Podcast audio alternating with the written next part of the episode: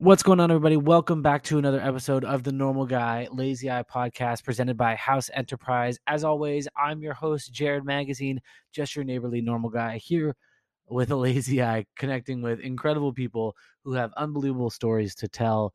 Happy 2022, guys. It is a new year. It is a new year for the podcast. And I have some I have some new goals for this show.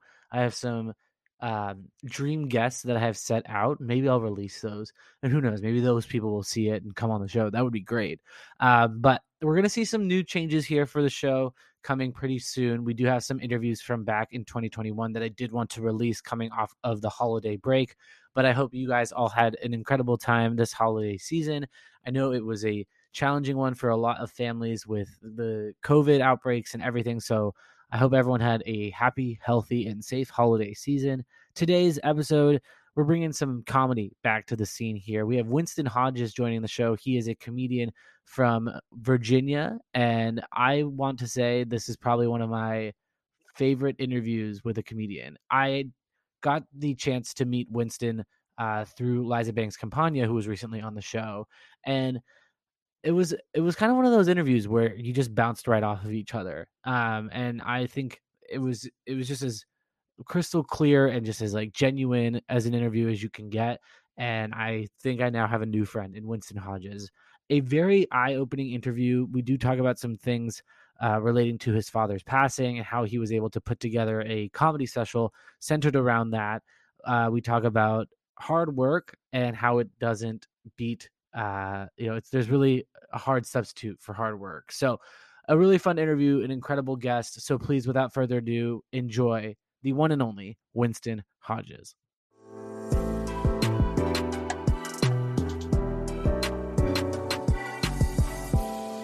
This is the Normal Guy Lazy Eye podcast, a true eye opening experience. Well, everyone, on this week's episode, we have the very funny, very talented Winston Hodges joining the show today. Winston is a stand up comedian from Sorta, Farmville, Virginia, bringing his Southern charm to the podcast today. Winston, thank you so much for coming on, man. How are oh, you? Man. I'm good. Thanks for having me.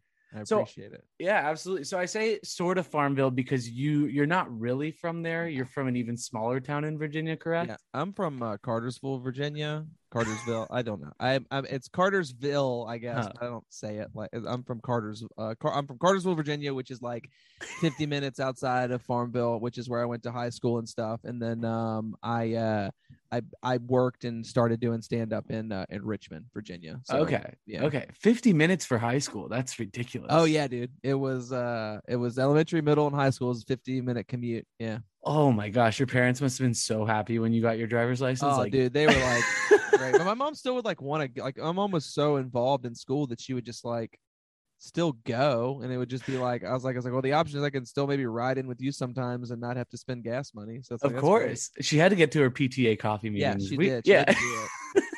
She was very involved her Do- and my dad. I love that.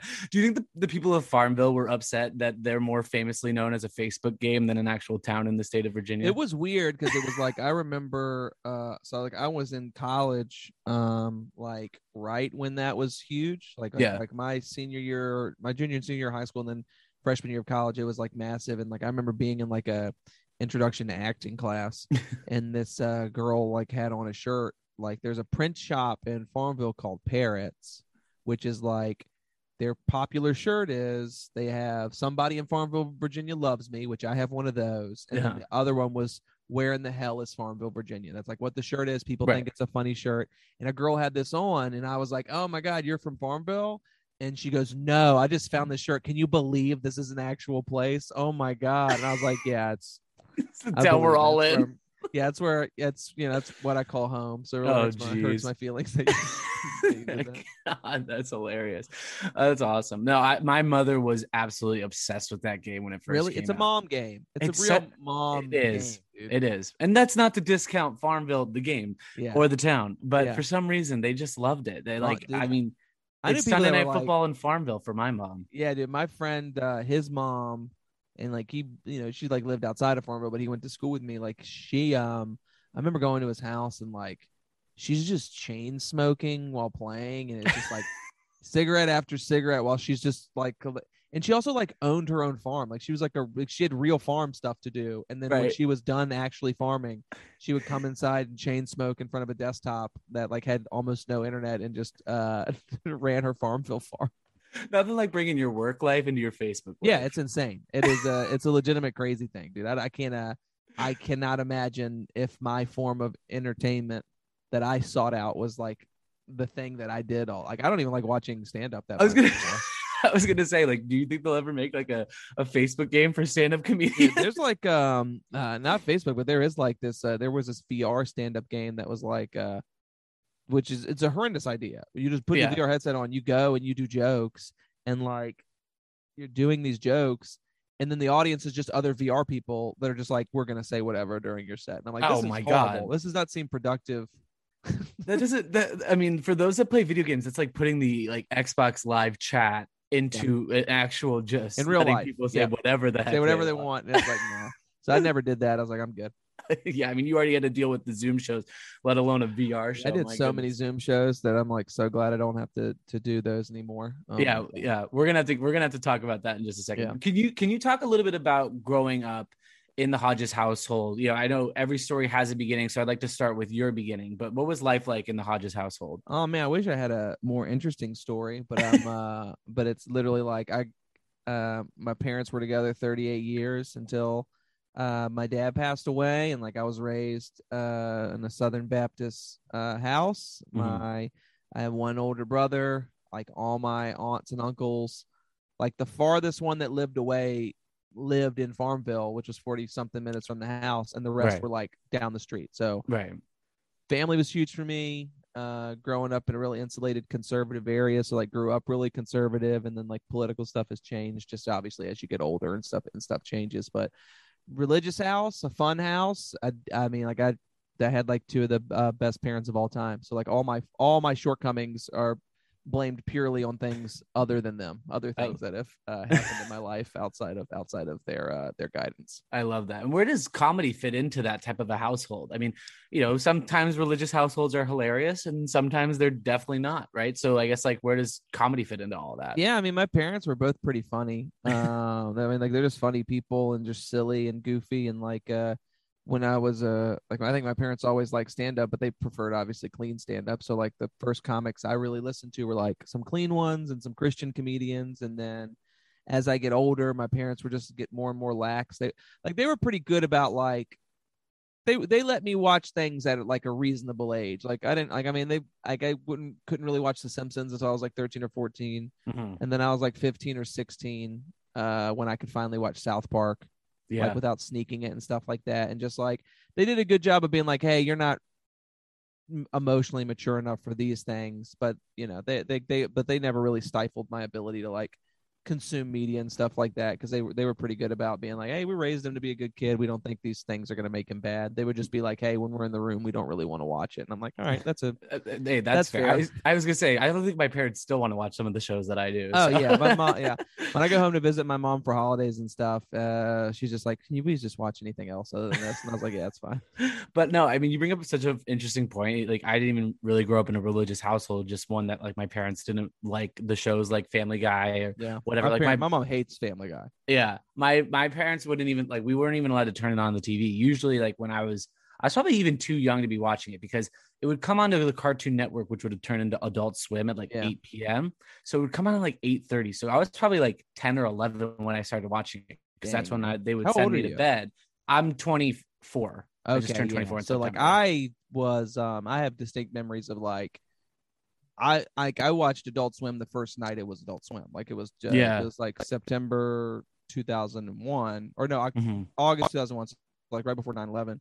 Um, Mhm. and it was like, so I'm like, I just stayed up late watching Cartoon Network, and then it just the first night it just magically turned into this weird, surreal thing. And as an 11 year old, I was like, this is a this is the best thing I've ever seen in my life. And it's like, I guess this is what it because because uh, I'm sure when you were watching adults, and uh, this makes me feel so old when when adult. Because it's a, when Adult Swim first started, it was only Yeah. on one night a week. It was only on Sunday nights, and it's and it Oh. started. It was Sunday nights, and it started at like 11 p.m. Like that Oh, is when. Adult Swim started. Yeah. And then yeah, and it would just be like so you would wait all week to Mhm. sneak down at 11 and watch Adult Swim from 11 to maybe 2 a.m. And then they would just cycle the same shows they had just showed because they didn't have a ton of original programming at the time. So I, so Right. yeah, I get that, dude. My No, mom hated Family Guy. yeah, so hated it, it. it was it was Family Guy at eight eight and eight thirty. They had two half hour Family Guy episodes. My brother and I would sneak up to watch the first one. Yeah. Up to my brother had one of those like really like ten inch box TVs in his room, and I got the computer. Like that was the Yeah. fair trade. I got Yeah, the box. fair.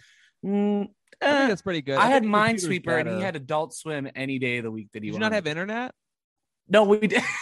Like, because I'm just We like, he has the internet. He gets you, he you get to pick the things that you're But the- looking but- at. Right, right. But the internet wasn't like I mean, I was 11, so I wasn't like you know, I was a dumb Were you on, internet like person. Newgrounds. What were you going on? Oh, were addicted games. Oh yeah, Addic- yeah, yeah. like Newgrounds. Yeah, yeah, yeah. You got Newgrounds it. just You- had them. I, I I I remember that. There's some truly horrendous things on that site that are just like I can't imagine. It is completely flipped. I, yeah, I can't believe that. I thought I was like, oh my god.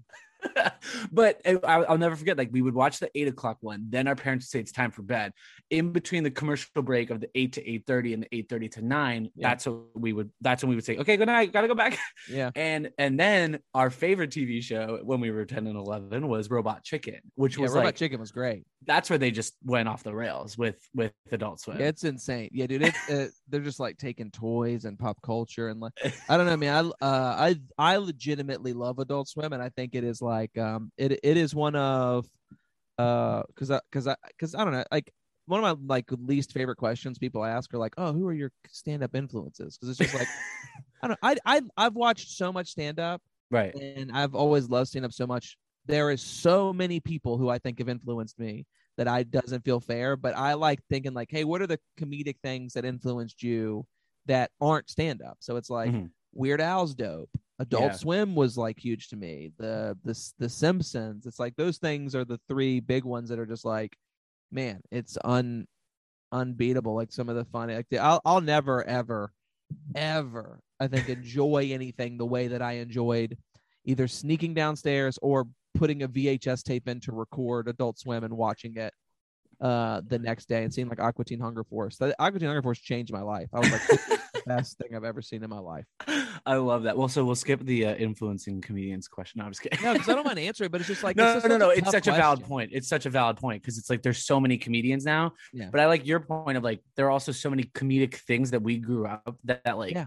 The kids these days like and I say like we I know we're a little bit different in age, but even there are things that I grew up on that the comedians that are maybe up and coming in college today Yeah. didn't, right? Like we talked about Newgrounds and addicting games. Like But that's what's so weird is like you see people on TikTok and they're like, "Oh, this is so weird," and I'm just like, I was like, uh, uh, like okay, Aqua Teen was on basic cable. Like, I'm watching Yeah. like these things where it's just like it's, I don't know, man. It's hard to think about just because I think the TikTok people think a lot of uh, like the Gen Z thinks a lot of the millennials are kind of lame, uh, which is fair.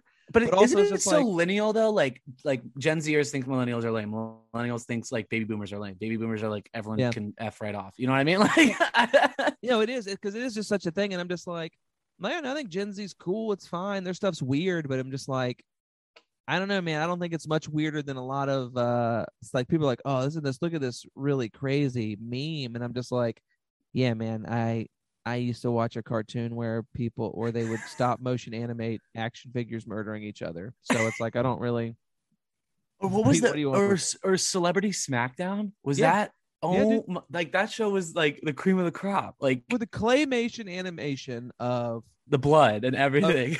yeah of celebrities who were alive murdering each other like you could just turn on and it's the type of show where like if it was out now right. they would absolutely do an episode where like they would make a reference to Alec Baldwin shooting someone. Like they didn't care. they would just right. reference everything that the negative Right. that had happened in this person's lives, and they're ripping each other's limbs off. And I remember being like, "This is the cool. This is awesome. This is so cool." I, I'm finding myself more and more like rewatching those shows that we grew up on and be like, this would never air today. Yeah. Like I think the most famous one is like you know The Office which season one, episode two, Diversity Day. Like you Oh, like dude. you sit there and you go, never again will that ever air on Well, television. I think it's because we're like kind of past the point of um in in comedy, I think we've kind of moved past the point of like where a lot of people are okay with uh ironic racism, where Mhm. it's like it's the I, I don't think a lot of people like the consequences for someone being racist in a sitcom or a TV show now have to be far greater than like the consequences then were like oh uh, michael is in an awkward situation and his staff is talking about him behind his back whereas Right. now if you have a character who's being racist and you're playing it for laughs you almost have to be like oh this person oh, like if they did it now it'd be like michael scott got fired season one episode two Right. he lost his job and all his Right. friends got targeted who said they still stand with Michael Scott. It's like, you know, and it's just a different era and comedy comedy shifts and changes and, and I don't always necessarily think it's changing for the best, which is Mhm. crazy because I'm not even an offensive comedian. Like you know what I mean? Like I'm not even a guy that's on stage saying a bunch of offensive stuff, but uh but I, I I think it comes in waves. So I think that with uh with the four years we had of Trump, I Yeah. think that the it kind of swung super far left in what people want comedically. And then I, I I think over this course of Biden and whoever the next president will be, I think we're going to see it kind of swing back, and people will be more. I don't know. Uh, I, th- hopefully, I just think people uh, understand that there's way more important things. No, I think it's uh, a to constant. handle. Yeah, I think it's a Pendulum, yeah. constant pendulum. Absolutely. Yeah. So, all right. So I asked this question to our friend Liza Banks Campagna. So I was excited to hear your answer here. Can you take us through your first open mic experience as a comedian? So yeah, which, uh, which I'm sure is very different than hers because I wasn't 14 when I did it like she was. Like I was, like, right.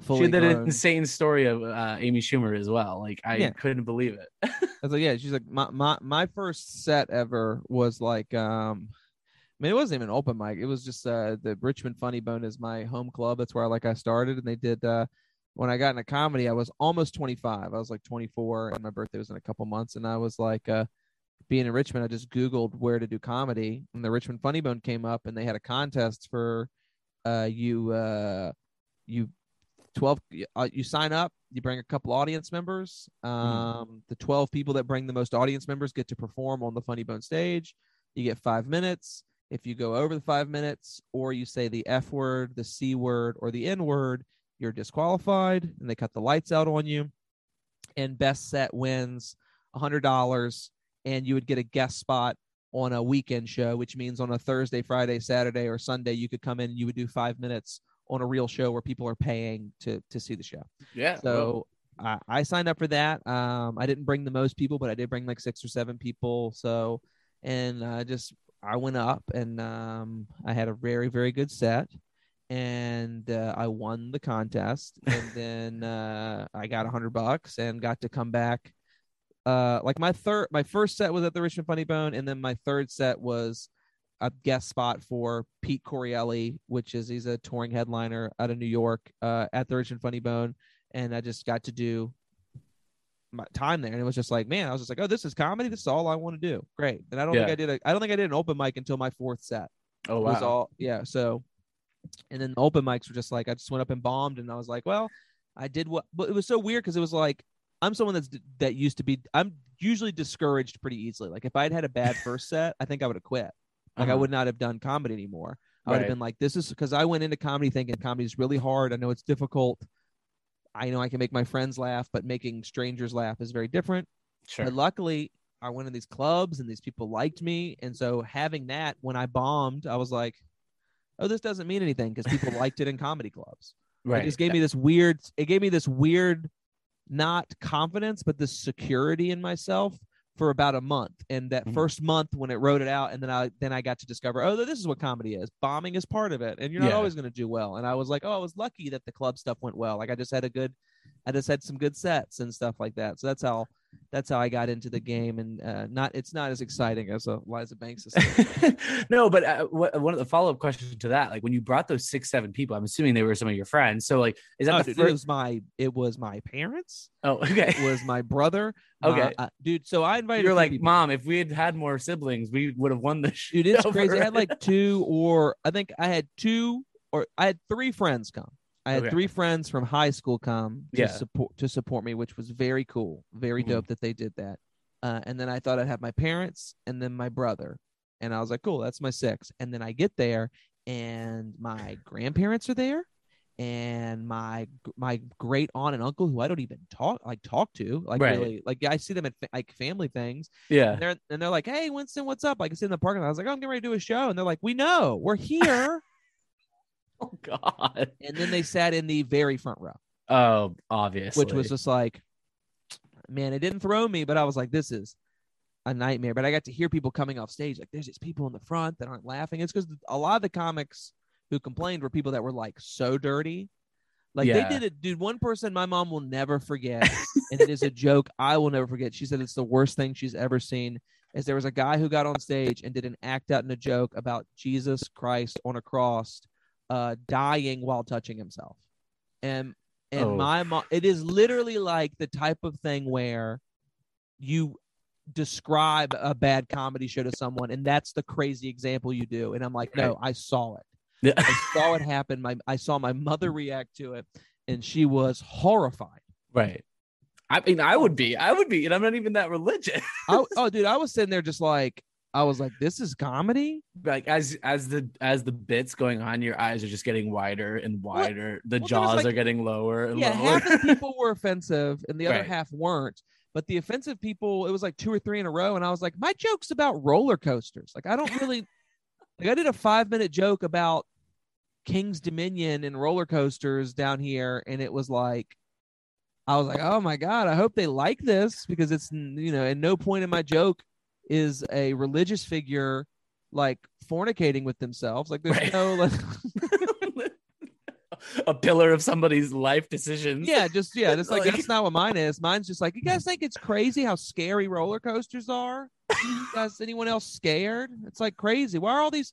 It's it's July, but there's all these school buses here. Where, why are these kids in summer school? Like it's crazy.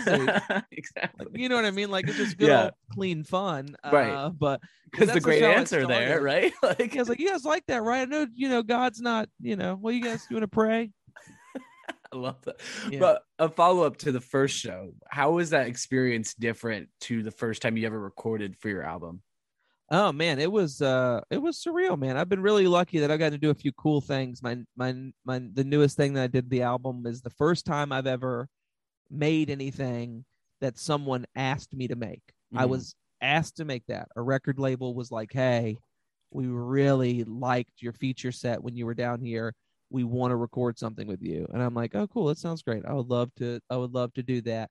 And the recording it was like um it was nerve-wracking, man. It was Yeah. uh cuz it was like I had six shots to do it in. They did a weekend of shows, and what they had me do was I featured Thursday, Friday, Saturday, and in comedy club nomenclature, the feature or the middle act is the person that usually does between 20 and 30 minutes before the headliner comes up. So you usually have a host, a feature or a middle, depending on the club, whatever they call it, and then the headliner. And a guest spot is usually a five to seven minute spot of just a comic that's not getting paid but is but is performing on the show. So they let you fe- they let me feature for five of the six shows. So that was five 20 to 23 minute sets. And then the Sunday I got to co-headline so I got to do 40 minutes. So it was like cool. So I said I got five 20 minute sets. So I got I got 100 minutes plus I have 140 minutes of time on stage to get enough to do an album. So in my mind, I'm thinking I got to hit 30 to 45 minutes. I was like I can do this, you know. I- Mhm. we'll, we'll we'll figure it out. They just wanted me to do like an EP and they were like fine if I did like 25 minutes. So like as long as we get 15 to 25, that's what we're looking for. And then I was very lucky in that I had some really good sets and I really got in a good rhythm that weekend and was able to to release an hour and seven minute album with a bunch of different stuff that I'm proud of. And it was during COVID, so it's the type of thing where like people are laughing really loud, but you can absolutely tell when you listen to the album, oh, there's these tables are far apart. yeah. like this is Right. a, it is very much a product of its time.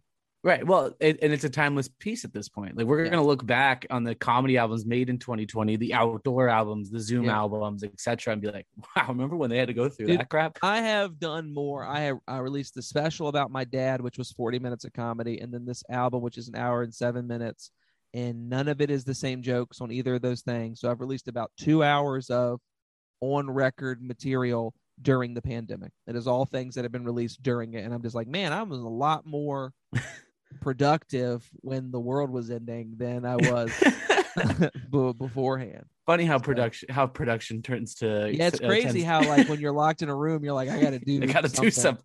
I got to Exactly. do something. Exactly. But so uh, can so you went to Virginia Tech and you got a degree in communications.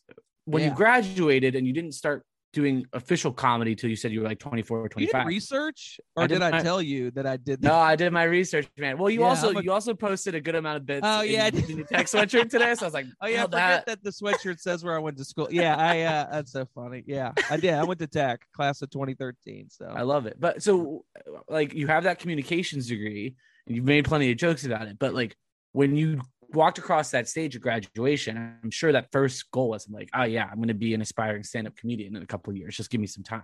no, not at all. I um lit literally, I I don't even know why I took com. I didn't. The teachers were great, Mm-hmm. but all the skills that I've used, all the skills that I used doing stand up is nothing that I learned in college.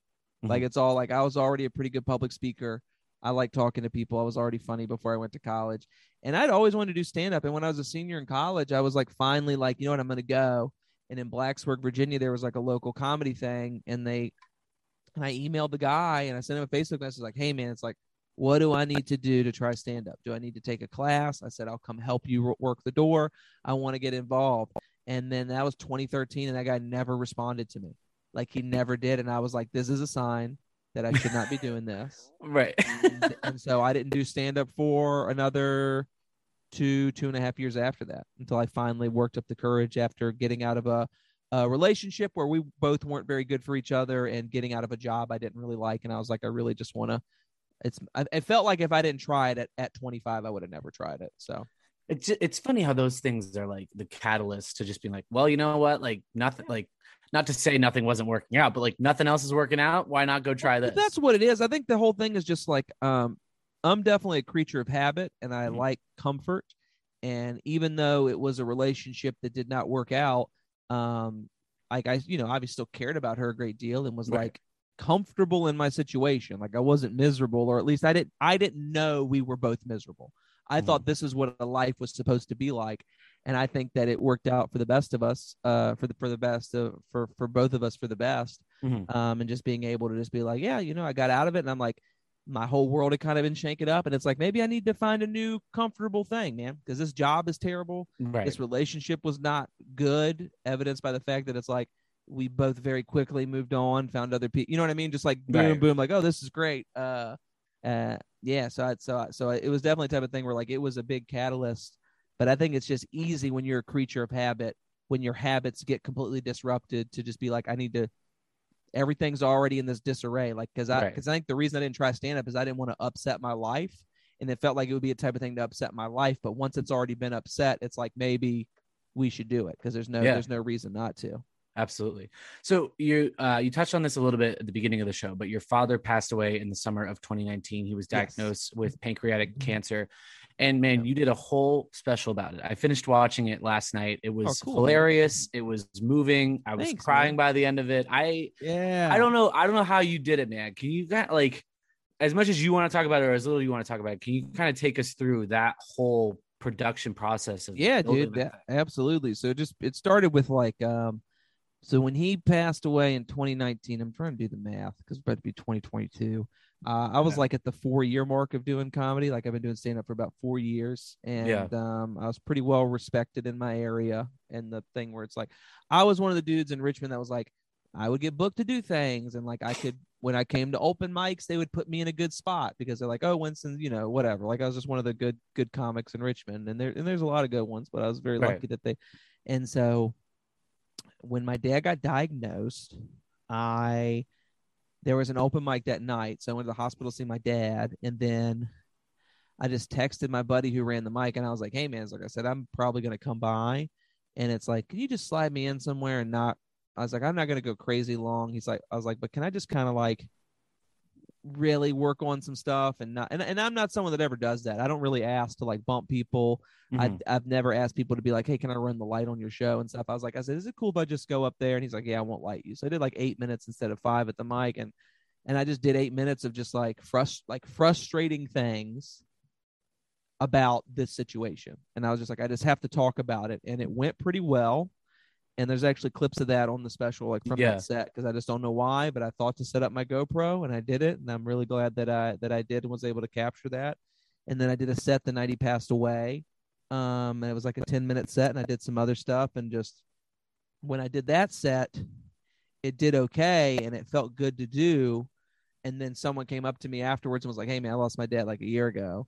And he was like, I really like that you talked about things that I didn't think would ever be funny and you made them funny. And Yeah. so hearing that, I was like, oh man, then I just have to really, and that's just how I kind of worked through it. And it, and it helped me grieve and it helped me deal with it. And, um, and then it got to a point where I had about 25 to 30 minutes of material about it. Yeah. And it's like, that's a really long amount of time to talk about a pretty sad subject. And so it's tough to like, that's when I started being like, I kind of need to find a way to record this because I'm proud of it and do something with it because I can't use it at comedy clubs. Like I wasn't like a headliner, so it Right. wasn't like people were coming to see me talk about grief. It was just me being like, I've got all this stuff about grief and loss, and I want to like help other people, and I want to try to make a make it funny and and then when I got to 25 30 minutes I was like cool I'm going to just do it and then it just ended up being like this 40 minute special that I was going to film I was like I planned on recording it like in February of 2020 I was like I'm going to record this thing. It's going to be good. And then covid hit and I was like well I'm still going to do it but I Yeah. guess I've got to do it through a mixture of what I was doing which was Zoom shows and outdoor shows and just was like I had some recordings of old clips of me working out the material and I was like I you know what? I'm going to take it and just piecemeal it all together. And then I, I probably spent about 80 hours editing it Mhm. uh, which was uh, dude the editing process was insane. Just literally cutting cutting because it's like they'll in one joke it'll cut from like three or four Yeah, different right. stats. Yeah. And to make that flow where the rhythm of the joke isn't messed up because rhythm is an extremely important aspect of comedy uh, it was a lot of like all right cutting this millisecond out. All right now i gotta stretch this millisecond again. It's like oh which which of these clips is the is the is it to get the best word and, and stuff like that? And then just it uh it turned into um something that i was just actually really really proud of I mean, I edit an hour long podcast a week, and I it freaks me out just because I can't. I like I I can't sit down for an hour, two hours just to do that. You know what I mean? Like the editing of an hour long podcast takes me three hours. I can't even imagine just uh, like the three different shows was such an interesting aspect because it was what I thought was interesting too. Like you had the dates of which you performed those Yeah. shows at, and like I when I sat there and like pieced it all together, being like he did a show the day his dad was diagnosed, uh, the day his dad passed. Like, I, I love that you actually worked up the, I guess, the courage to to to go out and try that frustrating material the day of. Like, was it kind of just off the top of the head, like firing from the hip, or yeah that was like um one is like a, a i think it was like one of it was like a repurposed joke from when my dad from when my grandfather uh passed away. Um i Mhm. had like i had like two or three jokes i did about that but i didn't do it all the time. And it just came more real because i was more involved with all the stuff after my father passed away. So it was just a couple things like that. And then just me just being like really just trying to deal with it. And it's like i wanted to be around my friends and all my friends were going to be at the open mic. Yeah, so I was like, I was like, I'm just gonna get on stage and I'm gonna just deal with this and I'm gonna riff. I do a lot of, I don't know, I riff a lot when I'm on stage anyway. So it's just like I just do a lot of crowd work and uh, I'm, I'm very, I think the the the comedic gift I think that I am uh, blessed with the most is I'm very very good at being present Mhm. um, with what's going on in the room. And it was like in that room that night, I was very present about dealing with these things and connecting with people and just like I know it just felt like the only way to really deal with anything that's going on is for me at least would be to would be to talk about it on stage. We're going to take a quick break from this week's interview to talk about our new sponsors over at Beam. Guys, I want to talk to you a little bit about protein powder. I have been doing protein powder on and off for probably close to 10 to 12 years. Like when it first came out or when I first started using it, it tasted like absolute chalk. Like vanilla is, in my opinion, superior to chocolate in a lot of things. And I'm going to get hate for that. But vanilla protein powder was just not it. And what was so crazy to me was during those 12 years of on and off using protein powder, it all tasted like chalk. There was no advancements until Beam came along. That's right, guys. I have been partnering with Beam for quite some time now. They have been helping me with my fitness transformation, what whatever you want to call it, but they really helped me out with my marathon. A couple things. One with pre-workout. I want to say this, pre-workout was something that I was a little skeptical about, but when I would come home from work and have to get on the treadmill to go run eight, nine, ten miles, I didn't want to do that. No one in their sane mind would want to do that. So a little half scoop of the pre workout. I like the rainbow candy or the pink lemonade, and I was good to go. But it wasn't like jittery, jittery, jittery crash. It was pure energy throughout the entire run. I then come home, get a nice scoop of their vanilla soft serve pre workout, and man, the chalkiness is gone. Guys, I can't kid you enough. You got to go try this out for yourself. So, what we're doing for you guys is we're going to get you guys 10% off on your order. You're going to use the code Jerod at youcanbeam.com. When you check out, again, use the code Jerod, J E R O D, at youcanbeam.com. They have uh, plenty of types of products, whether you want super greens, whether you want pre workout, whether you want whey protein, vegan protein, you name it. They've got it with unbelievable flavors. So head over to youcanbeam.com, use code Jerod, J E R O D, at checkout to get 10% off. Now back to the interview. Absolutely. And one thing I have to applaud about that special too is just your ability to work the Zoom room, a very challenging feat, as many comedians I'm sure can think. Yeah. Like we've had a number of comedians on this show during COVID, pre, you know, post COVID, all that. And on the, what kind of makes me never forget about the comedians was we had Liz Miele on the show talking about yeah. that there's always like a dog barking. There's always that echoing mic from somebody else. It's other yeah. phone or whatever. But then she also said there's always somebody vacuuming too, like doing yeah. house chores, vacuuming, eating, eating very close to the camera, and just in general, it's like I had to just temper my expectations of like what, like what a good response is on Zoom. Like what what is a good response, and I and I did so many. And I wasn't just doing paid Zoom shows. It's just like I'm a I I work pretty hard. Like I'm a I, I hit a lot of mics in person. Like I do multiple shows every night. It's what I like to do. It's the um I I I don't think that when I was doing comedy I wanted to get better. I'm like I don't think people can help how naturally funny they are. Like I think that is a peak that you just you have that people right. that are naturally funny. But what I can do is make sure that nobody will ever outwork me. So uh, I don't like being outworked, not when it comes to comedy. So it's like if there's a mic, I'm going to do it. If I can physically do it, I'm going to do it. And then when COVID shut everything down, I took a month off from comedy, which is that month was the longest in my time doing comedy that I've ever gone not doing any sets at all. And then I found virtual comedy. And I think over the course of a six or seven month period during the worst part of the pandemic, when you really weren't going out, or like I was scared to do an outdoor show because I might go visit my mom and right. I didn't want my mom to get sick. I probably over that six month period did about um, 600 to 700 Zoom shows. Jeez. Like there would be times where I would wake up at 9 a.m. and I would do a Zoom open mic in China or whatever. Uh-huh. And I would do 10 or 11 over the course of the day and I'd be up till like 3 a.m. Oh, and I would just do that day after day and I would kept me writing and I would bomb and you would learn to work a room and you, you would learn to just kind of be like, okay, I guess that's a good response for this. And it was mostly comics. And you just kind of realize, like, all right, if these are the comics that were at the last show, I'll do some different things or change it up a little bit. Right. Because even if they're comics, they're comics that might not have seen me. And then once I learned that, um, I started doing some of the ones that had had a few audience members at it. And like you just start to work those rooms. And then I was really lucky in that uh that Zoom set, I was like, I set it up. I went to this venue, the Southern in Charlottesville, which is like another home room for me. And they let us let me set up my laptop, and I have uh, uh, like what I'm using right now. I also put a lot of money into equipment to make sure that I was able to like to cut down on the dog barking and the things like that. And like right. using real microphone, so you just kind of sound better. And, and I've right. got this interface that I, I got a Tascam interface that I use, and I brought that with me. Brought my laptop, and they set a projector up so that the screen that I'm seeing was like the size of a projector. So it's like me almost looking at a real audience. And I performed it on stage. So I just tried to be like, all right, this Zoom thing, I'm going to do everything I can to make sure that it was a successful, successful Zoom set.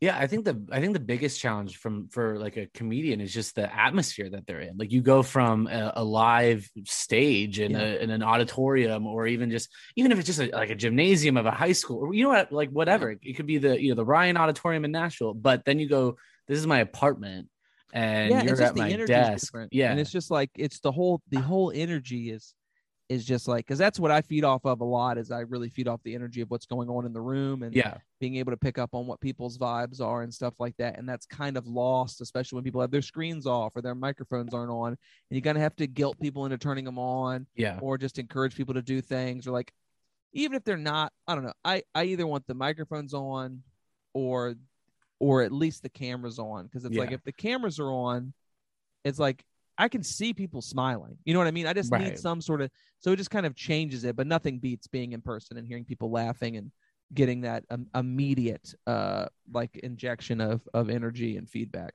Totally. So you've you've touched on it a little bit today, but one thing that has really stood about stood out to me about your comedy is your crowd work. I yeah. something I think that it can be quite the wild card in comedy shows. Obviously, you never know what the the, the crowd's going to react to. Yeah. You never know who's in the crowd. How do you kind of go about deciding where the crowd work is going to come in? Who's going to be the I don't want to say the target, but you know what I mean? Who's going to be the victim? but like, how do you work that whole situation? Well, the two uh I uh I, I do a lot of crowd work. Like especially like I'm on the road and it's like you're working some rooms where they might not feel the same way you do politically or socially and it's Right. like uh, the best way to get people on your side before you do a joke they might not agree with is to just do some crowd work and just show people that we're here to have fun have a good time. Uh, I'm not a very mean comedian, so Right. like my crowd work is never mean. Like if I if I make a joke or bust somebody's balls, I'm also probably immediately going to make fun of myself like uh, i try to view my crowd work as like uh i i- or my shows. If you come to one of my shows even if you've never met me before i want the vibe to be you're watching your friend perform. Mhm. like it's just like you're hanging out with your friend and like your friend will probably talk to you you know what i mean? He'll probably ask you questions and just have you be a part of the show. Um the a good rule of thumb that i follow is i don't talk to people that really look like they want to be talked to and I don't talk to people that look like they absolutely do not want to be talked to. It is Right. the is the most I'll do is like I'll reference those people. If there's because there's sometimes you go to a show, and I've just done enough that like I can just tell through people's body language. That like I did a show in Roanoke for the Roanoke Comedy Festival in Roanoke, Virginia, uh, a couple months ago, and I did like 50 minutes, and then there was a guy in the front, and I finally talked to him, and I said, I said I want to let you know I've been avoiding you this entire time Right. because I know you've wanted to talk to me this whole time. And his friends were like laughing. They're like, he was talking all day about how he couldn't wait to come and and talk to the comedian. I was like, I said, so I've been saving you for last. So so I'll just be like, so I was like, so we're gonna talk. I said, but I'm I'm gonna do other things first because I said you're gonna ruin my show. And like that got a laugh. And Yeah. just being honest with people. And then if I talk to someone that doesn't want to be talked to, I'm like, you don't want to be talked to at all, right? And that, and they're like, no. And I'm like, I'm like, but I said, I hope you understand that like that really makes me want to talk to, talk to you. Like yeah. it's just like it's but I'm not going to do that. And then, and then usually, I don't know. I, I just want it to be fun. So it's like I've been posting a lot of those shorter clips, Yeah. but like I've got like longer ones on YouTube on private where it's just like, I mean, like there's there's shows where I'll do 40 minutes of crowd work, and it's just I like, saw. yeah. yeah, where it's just like we're bouncing all over the place and just and, and just doing stuff like that. And then that's why people were surprised when my album came out. They were like, "Is there crowd work on it?" I'm like, "No, it's just all jokes." They're like, "It's an hour and seven minutes," and I'm like, "Yeah, I have I have, I all those jokes. Right. They're just not as much fun to do." yeah. I mean, can I, I mean, like, let's be honest. Like, when I'm listening to a comedy album, I usually listen to it on Pandora, Yeah. right, and it's on shuffle. Nothing's worse than you you like hearing the laugh track, like not. Yeah. laugh track, but you're hearing the laughs, and you know they're doing crowd work, or you know they're doing something that you can't visually see. yeah, it's tough. You're Yeah. like, all right, I'm glad this is kind of funny. Like Sebastian Maniscalco, one of my favorite comedians, like that guy is like almost all expressions and all how he moves He- around the stage. a stage. lot of his stuff is lost listening to him, oh, it's it, which is so weird to say. Or it's just like if you ever listen to him, it's not as good as just seeing him. But it's like he's a very he's a very physical performer, and Right. it's uh, and and I think a lot of the times with crowd work, and and thing that's been tough with a lot of these clips is like I have to sometimes edit it in a way to just give you a little context about what is going on because it's like in a 20 second clip, I can't always give the context of like I am referencing a thing that everyone in this room saw 40 minutes earlier, but no one has talked about and just like trying to do to do that. But I don't know. I think it makes my shows fun, and I, and I'm really glad that the the album doesn't have any on it because it's the type of thing where it's just like if I do an if in my perfect world, if I'm doing a 45 minute to an hour long set, half of it is crowd work, half of it is jokes, and hopefully you liked me enough to pick up the album and be like, man, like I liked his jokes too. Mhm. Maybe we'll oh it'd be like he's he's got a whole hour of these jokes I didn't hear, and like and then you go to my YouTube or my Instagram and you're like, oh, here's the crowd work stuff that I really like. Like I don't know. Yeah. I like giving people um all of it, but crowd I would be lying if I didn't say crowd work is like I think it's the most impressive thing that I do. Like Yeah. if there's anything where it's like uh that is like it is the one thing that I do that I don't think every other comedian can do, and that's the just being able to do crowd work for like an hour. I also like you following up a 13 year old stand up comedian. That was Unreal, unbelievable. Dude, it's just unbelievable. The dude goes to this open mic every Monday, apparently. oh, so you know the- him now? Like No, pretty. I- no. dude, oh. So he's like, so I was back home in Charlottesville, Yeah. like area, just doing the mic. And I, whenever I'm home, I'll try to do the Southern, which is where I did like did that Zoom thing because it's just like had some of my favorite times of all time there. But I haven't been in a long time uh, because of the pandemic and being in DC. There's no reason to come back because there's a bunch of Monday open mics. But I was back Right. home for Thanksgiving. I went on the Monday, and this kid apparently has been going there since August. He just goes every Monday with his family, and he's just one of the dirtiest. com- He's a dirty 13 year old. yeah. Like he's talking about touching himself and like having sex with like shampoo bottle, like all this like really inappropriate things right. in front of his parents. And then I have to go up afterwards, and I'm just like, this is un like this is unreal. right. Like this is un. It's also unreal to be like. Uh, apparently he's done pretty well uh sometimes, but like that crowd was pretty tight when I was there. Like I was the first person to have like a really good set on that on that mic, but like he didn't do great, and it was just like watching a 13 year old bomb while doing sex jokes is a sur- it is a surreal experience as a 31 year old man. it doesn't feel right. I'm 31 and I'm just like this comic is dirtier than me. Right. And He's then going to dirty. to pick up his notebook afterwards and be like, here's all those dirty jokes Here's you your just dirty jokes. Don't forget your notebook. And then, dude, I said, don't forget your notebook. And he called me Mr. Winston. And I was like, this is unreal. Wow. He had it out for you, dude. Yeah. He's like, here, thank you, Mr. Winston. And I'm like, dude, stop.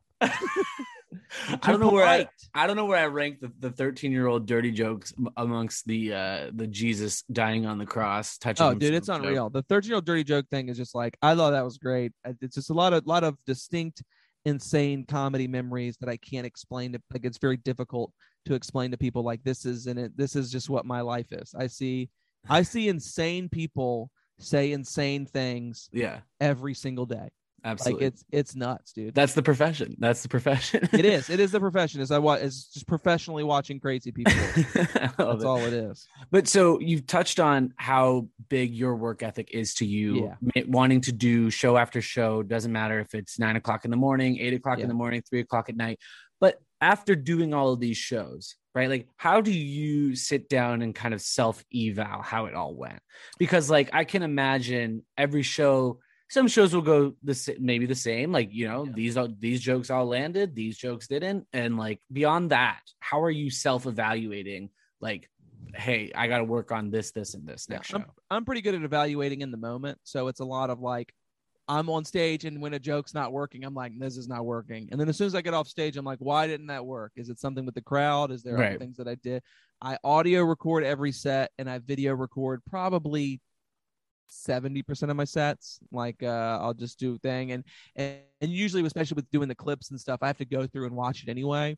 And it's easy to pick up. But I but I've I've been pretty lucky that pretty much as soon as something goes wrong, I know I know what went wrong. And it's like, all right, I know not to do this again. Um, but it's a lot of just sitting down, just being like talking it out with other comedians, talking out loud, like, why isn't this joke working? I know this idea is funny. And then it's being something as simple as being like, okay, well, I think maybe the joke's not working because I use this word and this word has a connotation that's a little more harsh than another word. Or like, hmm. oh, maybe I've said this word a lot already, or maybe it feels like I like I'm not coming out on the right side of this, or like maybe the consequence for the joke isn't good enough. So like the person, like if I'm doing a joke about somebody else and they're being a jerk in the joke, and it's like, and their punishment at the end of the joke doesn't match the crime or whatever they've committed, it's like, okay, I, I people. There's there's not that cathartic release yeah, uh of of of whatever and, and like um like there's a one where it's like i'm doing a joke now about um i'll probably start releasing clips of it on uh instagram the next couple days about like the app Nextdoor. I don't know if that's like a thing that you're Hmm. so I've never heard of it, but continue. Nextdoor is like uh it's like an app where it's basically it's just like it's a social media app for you and the people in your neighborhood. So it's like you put your Oh. address in and the only people you can communicate with are the other people in your neighborhood. yeah, And put your uh, address in, put your social security number, a couple it's credit great, cards. dude. Yeah. It's, it is it is a surreal app where it's just like you look at it and you're just like, oh man, like it's just it's just crazy people posting. It's your neighbors being crazy and racist. That's all it is. Ugh. And so I, you know, I've done this joke about maybe nine times now, and um, it took me a while to figure out because one of the things is like this lady posted on there she asked her neighbors, "Can anyone come help me euthanize my dog?" And uh, yeah, and I realized people reel back more when I say euthanize Okay. as opposed to put down the dog. So it was something as simple as being like, why aren't people recognizing that this is just a crazy thing to post? right. I'm like, oh, they feel too bad for the dog because I Right. think euthan and it was like, oh, euthanize is just too harsh of a word. So now I say put down the dog, or like Mhm. I'll like if I'm doing really well, I might say euthanize because I like that phrasing better. But if uh, but I have to be doing well enough that I'm like, it's not going to derail the joke or or my momentum, and then just like, oh yeah, people have dug it, and I do, and I also never ever really do a joke the exact same way twice. Like I like to change small things because I I think it's more important for me to enjoy telling the joke. Like if I even if there's a best way to tell that joke and I figure it out, if I'm bored telling it, the joke's not going to work as well. But if I'm still excited, like, oh, I'm gonna try this one different thing, the joke still might kill or, or do super good. Um, even if it might not be the exact perfect uh wording. Totally. And it's so interesting to me, like the kind of like your level of harshness is it like a rating as well? Like, do, Yeah. do you find that like some cities prefer the harsher comedians? Like, I don't know. I kind of think of as I'm sitting here in Boston, Massachusetts, like these people like to think of themselves, and rightfully so. Maybe I'm not, I'm, I might get canceled by saying this, but like Bostonians want to believe that they're thick skinned, Yeah. right? Like they're, they're just uh, thick and thin people, like, you know, through anything they can do Yeah. everything. And that's fine. And like, that's Boston. Then you go to a town like, I don't know, Orange County, California, where I grew up. And those people love you to death, OC, but they're not like, they're not thick people. Yeah. You know what I mean? So, like, I don't know, like, just the harshness of the joke. Like, I feel like euthanize, if you were to use that here in Boston, people would get it. Like, Yeah. you're good, you know? Well, I mean, like, and here's the thing is, if I was if, if I was on the road or somewhere like Boston, where I think they, I think I would just say, "Can anyone come over and kill my dog?" Like, I just think, like, I just think that that's what I would do. And now that I'm saying that out loud, that sounds funny. I might try it differently, like that here. I, like, I, I think it's interesting and uh, about what words can change, and and I think it just depends on the culture of the of the place you're in. And so I like to have.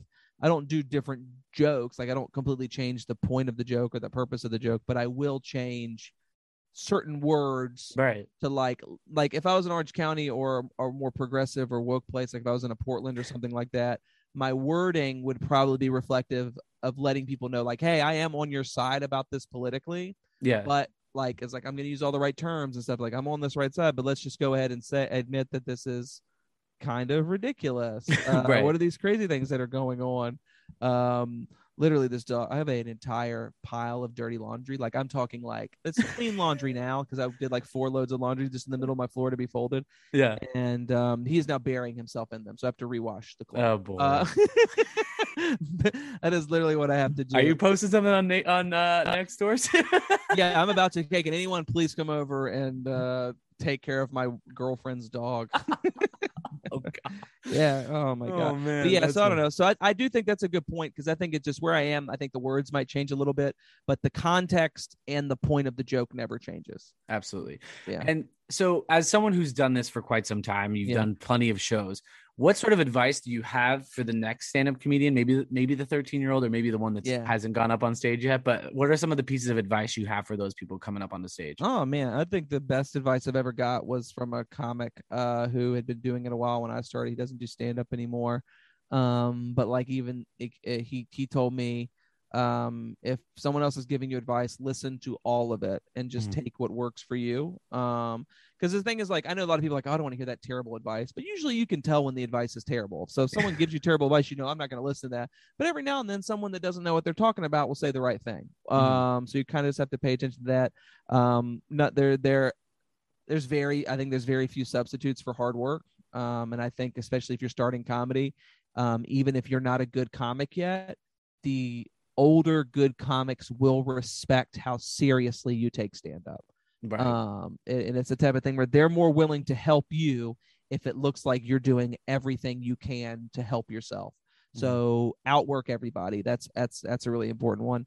And then the other one is like take comedy seriously, but don't take yourself too seriously. Um, like res- respect it as an art form, respect it as what it is, but it's just like, but also remember you're just a dude on stage telling dick jokes, and uh, it's just it's you can you can respect the art form and understand that you're not an artist. You know, like you're just Absolutely. have a have a good time and and uh and have fun and um and this is an important one is just like this will be the last one that I say. It, uh, I really think that like if you or someone um, are getting into stand up, there are some topics you're not good enough as a comedian to talk about, uh, and you're gonna really hurt yourself in the in the short run and the long run if you try to be really edgy before you learn how to write the jokes.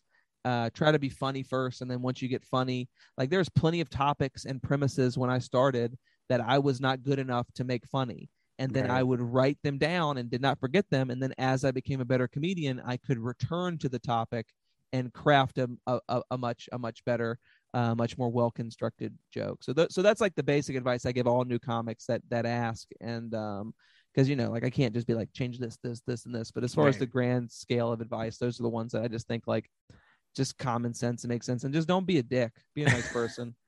Yeah, right. I mean, your your comedy can be maybe rude comedy if that's yeah. your thing, but at the end of the day, like when you put the mic down, like don't don't be a nice person, be the, man. Yeah, we've, we've, all been rude. We've all been jerks. We've all done things we're not proud of. But it's just like don't continuously do those things. Try to mm-hmm. people people like nice people. Right. they want to, but they'll. But it's easier to get booked if you're like a legitimately nice, good person. And and I don't know. It it really helps make comedy a lot less lonely place if you're rooting for other people um, totally. as well as yourself.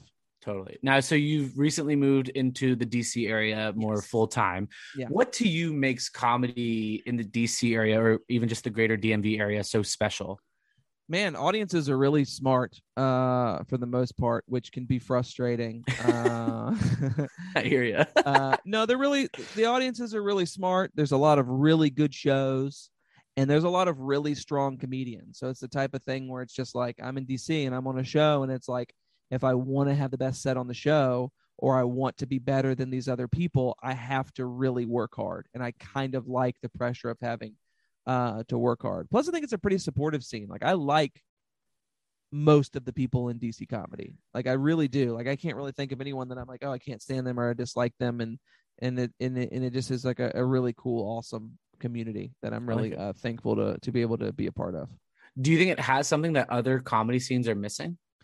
Uh, I don't know. I think the the things that it's missing from like where I started is I think Richmond has some good comics, but they're all a very there's a there's they're all a very certain style of comedian. Um, and uh, in DC there's a wide range of styles. There's a lot of different um like there's a lot of there's a lot more diversity in DC comedy. Like there's right. a lot of different people from different backgrounds, and your audiences are crazy diverse because it's like I don't know. There's so many uh first generation uh people uh in DC and like right. it's a it's a it's a crazy thing because it's just like it's in it's pretty it's a pretty liberal place but then also like if you go 45 or 50 minutes outside of it it's really conservative and it's mm. it's and it, it it's I I think it's pretty awesome man I think it's a very very good place for comedy and I think it's kind of a hotbed for stand up well, after this interview and the one with Liza Banks, I feel like I have to to get out to the DC area for a comedy show. Or if you're if you're coming to Boston, let us know. No, we'll, dude, I absolutely will let you know because I think I'll be up there in March. For awesome. Real.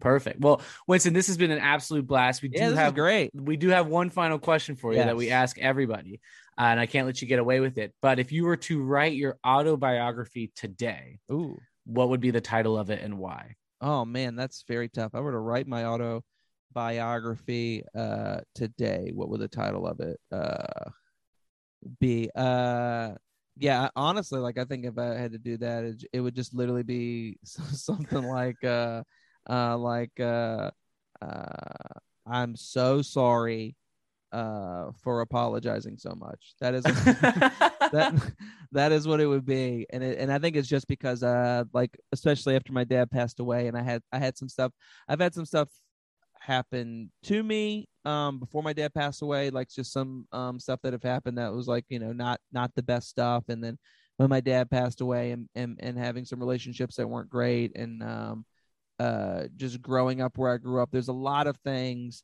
that I am sorry for and a lot of things and just realizing that it's like uh it's also okay everybody like has that uh mm. so so that's the type of thing where it's just like I am sorry for everything that I've done that has ever hurt anybody's feelings. Uh, right. But also, I'm also sorry for apologizing so much because also a lot of times people just don't care. Right. it's just like uh, life. So that's uh, yeah, I think that's what I'd have to go with.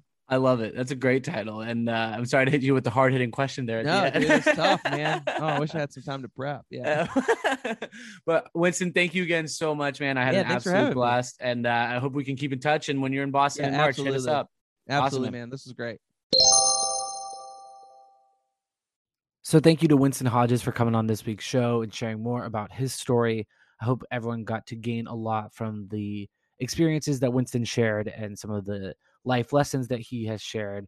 I know I did, and that's one of the things that I love about this show. You never know what you're going to be able to learn. Um, you never know what somebody's going to say, but I do just love the ability to connect with incredible individuals like Winston to help amplify their story, help tell their story. Uh, mainly, they do all the work. I don't help them tell their own story, but just being able to sit through a, a great conversation like that is always rewarding uh, for me, and I hope you too, as the listener. So that does it for this week's show. I'll be sure to list all things Winston in the description of this week's podcast. If you haven't gotten a chance to go check out the Normal Guy Lazy Eye merch store, be sure to go do that by clicking the link in our Instagram at Normal Guy Lazy Eye.